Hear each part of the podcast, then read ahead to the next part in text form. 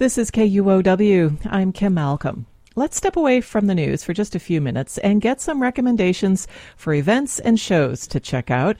Every week on All Things Considered, KUOW's arts and culture reporter Mike Davis curates a weekend list for us, and we're so grateful that he does. He's here now. Mike, hi. Hey, Kim.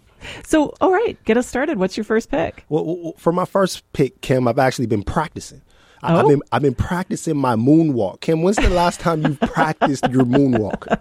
Never, never, Michael. Oh, so never. you're a natural. Kim, MJ the musical is coming to the Paramount. This Mm. is uh, the Michael Jackson story. Ooh, I would say this is a version of the Michael Jackson story. Kim, Mm. he just beat it just past a billion streams on YouTube, so people Wow. are still listening to the music, and now they can come and see the show. Right. And it's it's basically a recreation as best they can, right, of what people would have experienced seeing Michael Jackson live. Is that right? I, I spoke with Roman Banks. He plays MJ.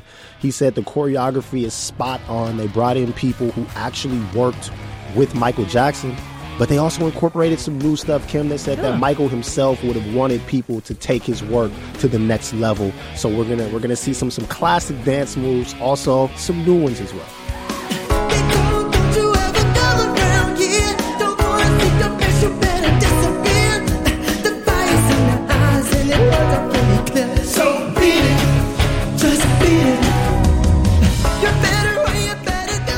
You know, Mike, we've talked before about these Broadway shows that recreate these experiences of these iconic performers from now decades ago. Yes. And MJ, we have to say it. I mean, he brings there's complicated feelings and reactions around him and his music now. So, so how do you think audiences should approach this one? audiences should know that the production team took the choice to set this play at a time before any of the allegations against Michael Jackson emerged. This was meant to be for the fans. Now, that doesn't negate those allegations. And as a fan, if you choose to stay away, that's an understandable choice. But this show is for the fans and is limited to the music and the legacy of making the music that people came to love.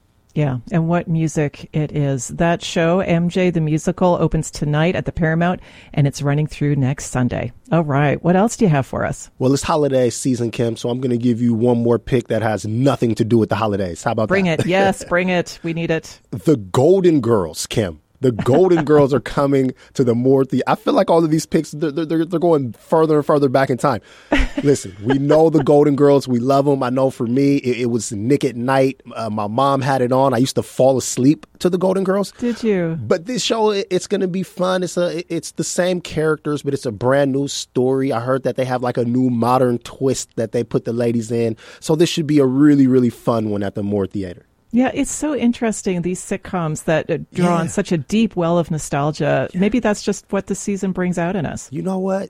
I think you're right. I think. All you're right. Golden Girls. It's running through Sunday at the Moore Theater. And you got something else for us? Kim, please, please tell me you like ice skating. Are you kidding? I grew up ice skating. I had a row of badges up and down my sweater that were embroidered. Grew up in Canada, man. Of course.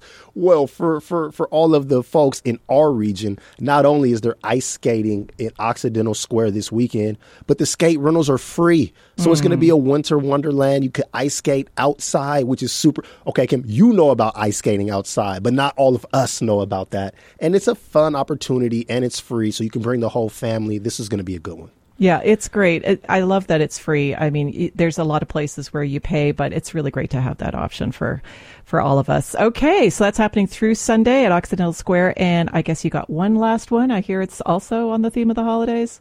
Also, on the theme of taking people back in time, we're going back to 1965, Kim, a Charlie Brown Christmas at Taproot Theater. How could you not have Charlie Brown Christmas? It's, it's, it's a staple. We know the cartoon. Uh, my dad used to always talk about the Charlie Brown Christmas tree for my whole life when people had little scrawny trees.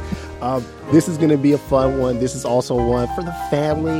It- it's a classic, but this is the musical version. Oh. So this should be fun too.